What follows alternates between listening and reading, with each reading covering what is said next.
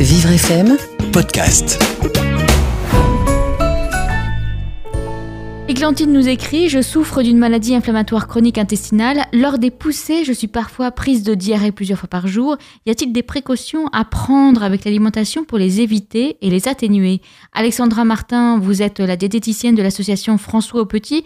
Qu'est-ce qu'on peut conseiller à Églantine? Alors, euh, la question des glantines est assez fréquente, c'est-à-dire que énormément de, de, malades souffrent de diarrhée, aussi bien le jour que la nuit, et des fois en quantité vraiment très très forte. Alors, le premier conseil qu'on peut lui donner, c'est de bien prendre son traitement parce que c'est ce qui va le mieux résorber les diarrhées. Et après, elle peut se tourner vers une alimentation qu'on appelle antidiarrhéique. Donc, c'est c'est l'alimentation que n'importe quelle personne, lorsqu'on souffre de gastro-entérite, par exemple, avons recours. Donc, favoriser les apports en riz, favoriser les apports en carottes, favoriser les apports en compote, en gelée de fruits qui vont être des aliments qui vont aider à lutter contre les diarrhées, à ralentir le transit et limiter tous les, excitateurs, les accélérateurs de transit comme les épices, l'alcool, les matières grasses cuites, euh, les repas lourds, trop copieux. Euh, voilà, ce sont les, les principales recommandations qu'on peut, qu'on peut donner à Églantine. Alors l'important quand on souffre de diarrhée, c'est surtout d'éviter la déshydratation.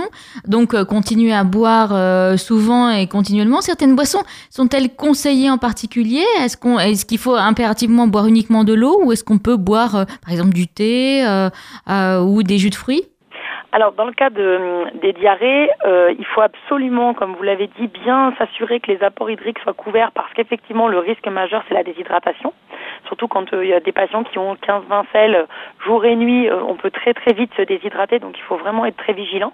Alors, au niveau des boissons, euh, effectivement, bah, on va recommander de, de boire de l'eau sous toutes ses formes, donc que ce soit de l'eau plate ou du robinet, même pour certaines personnes, ça peut être de l'eau gazeuse, ça passe très bien.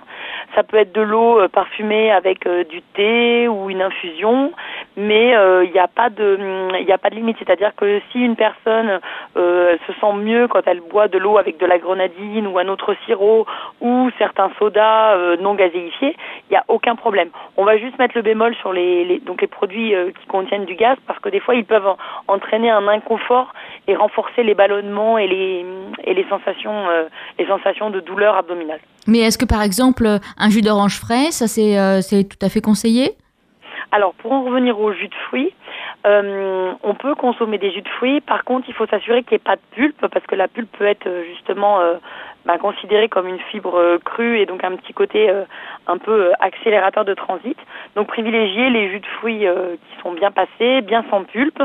Et puis s'ils sont très concentrés, on peut on peut encourager aussi à les diluer pour qu'ils soient moins excitants au niveau de l'estomac.